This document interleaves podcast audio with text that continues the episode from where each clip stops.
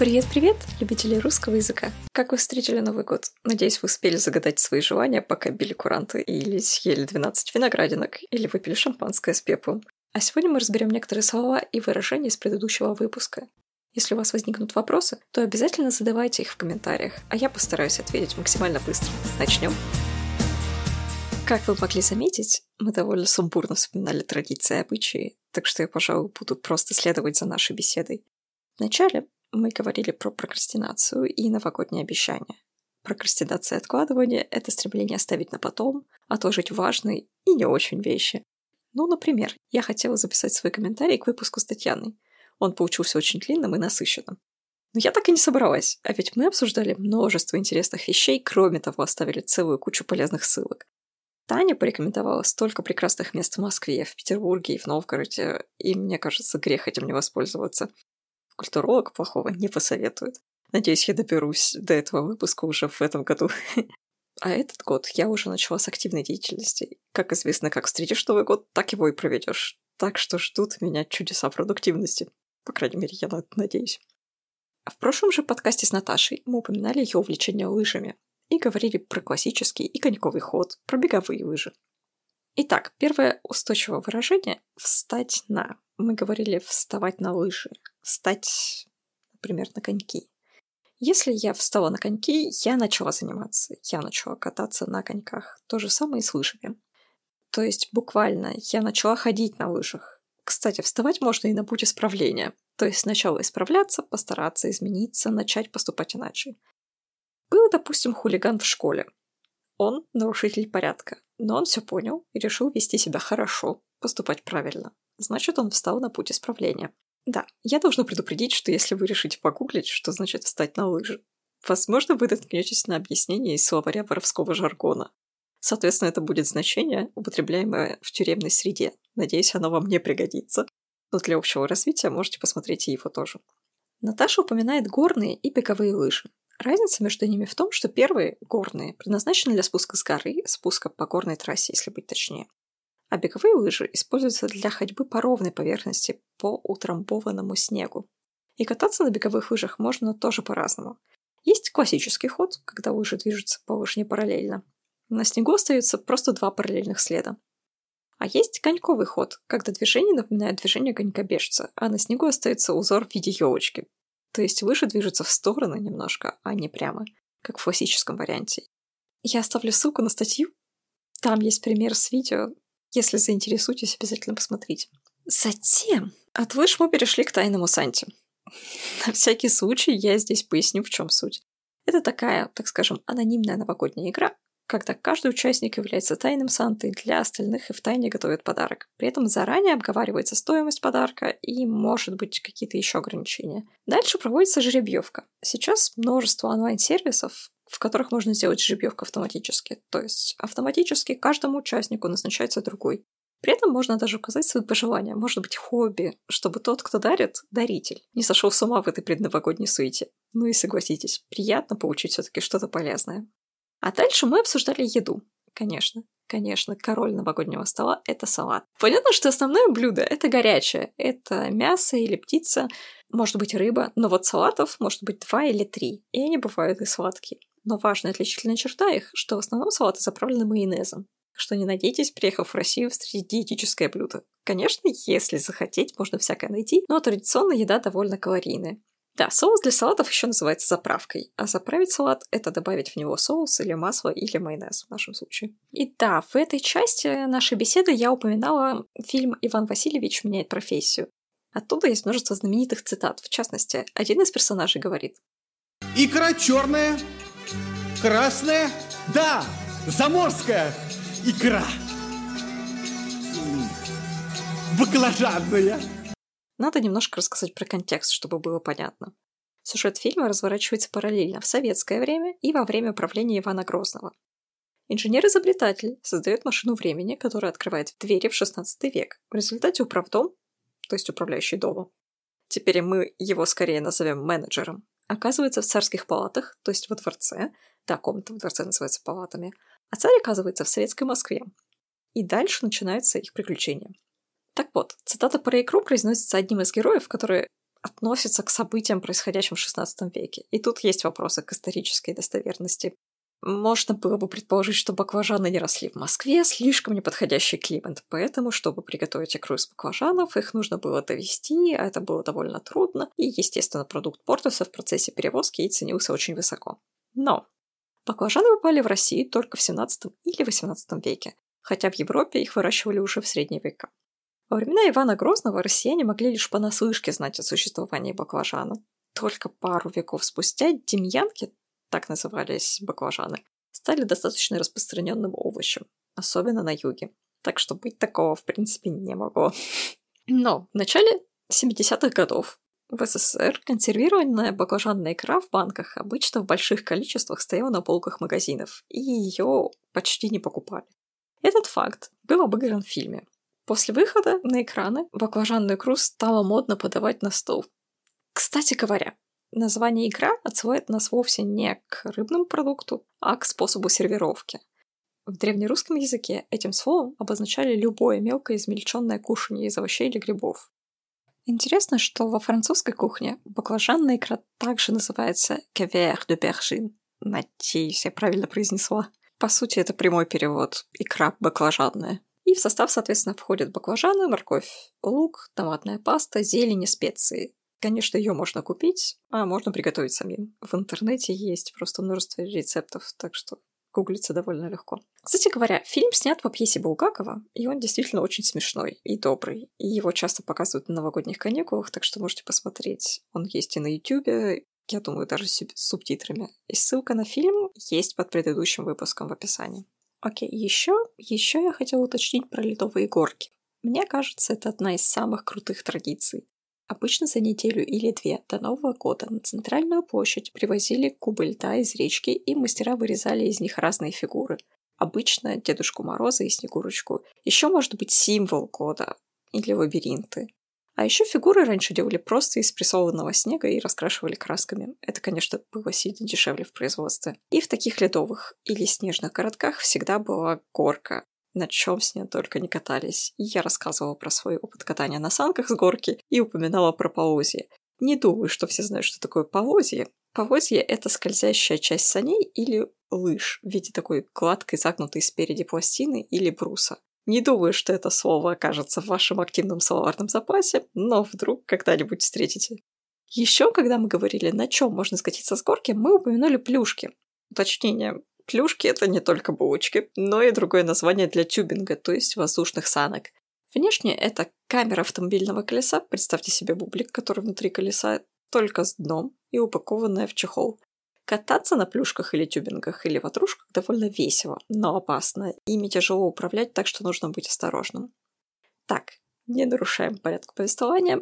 Дальше в выпуске я рассказывала историю из детства про загоревшуюся в часовне шапку. Я допустила неточность здесь. Часовня называется часовня Пороскевы Пятницы.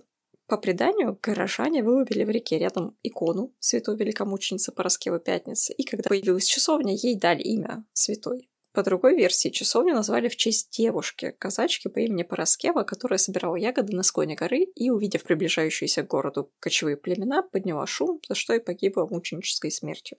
Часовня стоит на самой высокой точке города, и с площадки, где стоит часовня, ученые наблюдали за полным солнечным затмением в 1887 году, то есть в XIX веке. Красноярск был признан лучшим пунктом для этого, так как продолжительность фазы затмения здесь составляла почти 4 минуты, а в Европе всего 2 две с половиной. И к Караульной горе, да, гора называется Караульная, на которой стоит часовня, от слова «караул», то есть дозор, к горе был проведен телеграф, специально для связи со всеми наблюдательными станциями России. Перед затмением солнца по городу прошли слухи, что произойдет землетрясение, и весь город разрушится, и уцелеет только самое высокое место.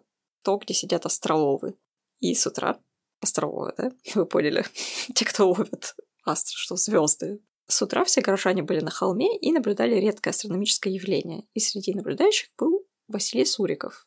Это наш знаменитый земляк, очень известный художник. Думаю, вы точно видели его картины, как минимум «Боярня Морозова», или «Утро стрелецкой казни», или «Переход Суворова через Альпы. К сожалению, этюды, которые Суриков сделал в то утро, не сохранились. Немножко занимательных фактов, и все же вам только русским языком заниматься. Дальше мы говорили про гадания под Рождество. Я бы хотела сказать, что мы не все самые популярные способы назвали. По-моему, мы упустили самый простой способ – это по книге. Нужно задать вопрос, загадать страницу или просто открыть книгу, и та строчка, которая попадется первой на глаза, она и будет ответом на вопрос. Вообще же гадают обычно не только в канун Рождества, но и в течение всего периода от Рождества до Крещения, а это на минуточку 19 января. Все это время называется святочным или рождественские святки, или просто коротко святки. Есть очень известное стихотворение, вообще-то это баллада, Василия Жуковского, она называется «Светлана». Я даже, наверное, зачитаю вам кусочек. Раз в крещенский вечерок девушки гадали, за ворота башмачок сняв с ноги бросали. Снег по воле, под окном слушали, кормили счетным курицу зерном. Ярый воск топили, в чашу с чистой водой клали перстень золотой, серьги изумрудны. Расстилали белый плат и над чашей пели Влад песенки подблюдны.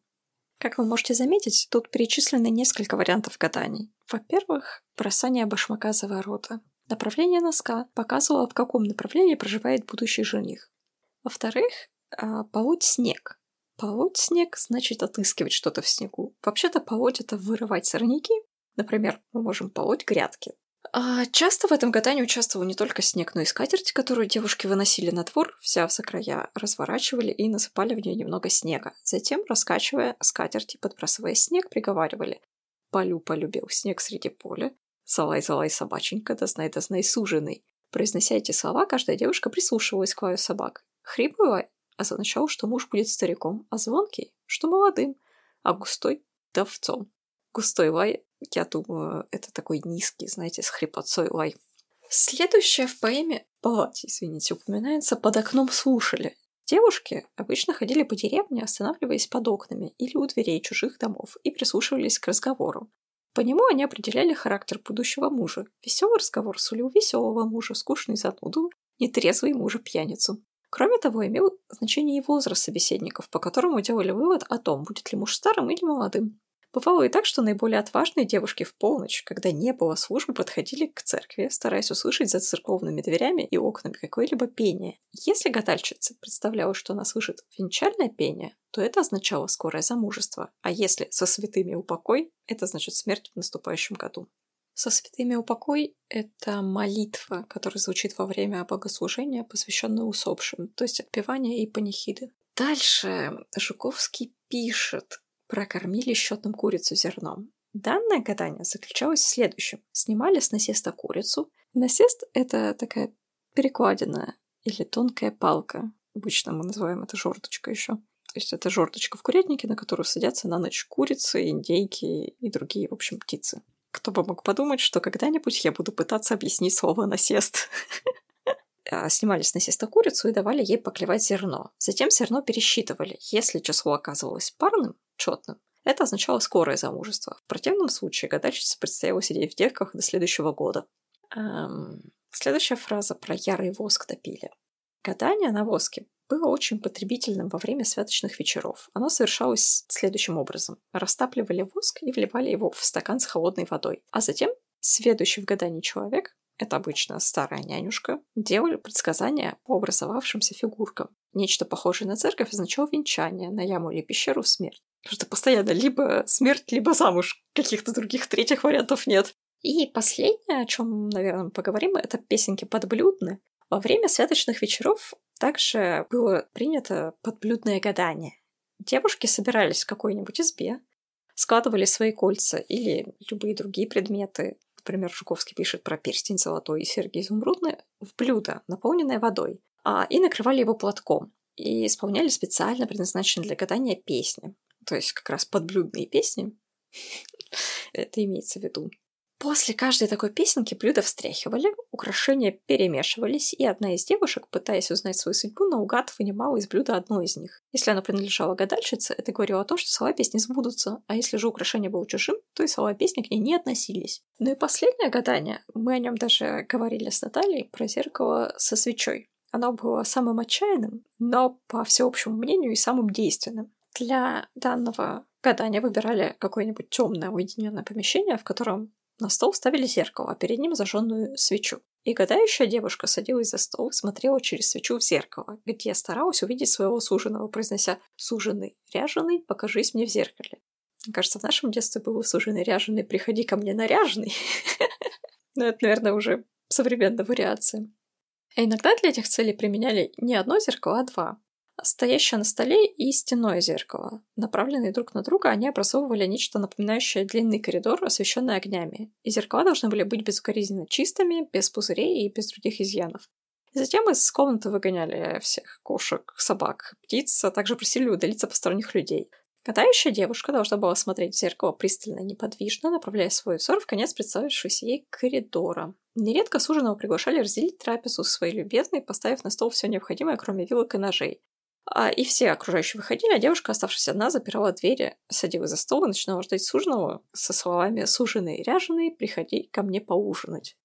Самое интересное начиналось в полночь, когда вызванный по неволе суженый приходил в гадательную комнату и смотрел в зеркало через плечо своей избранницы. При его приближении нередко завывал ветер, а иногда наносился и смрадный запах. И девушка рассматривала черты лица одежду призрака и даже иногда спрашивала его имя. Также существовала так называемая техника безопасности при гадании. Во-первых, нужно было чертить зажженный свечкой круг.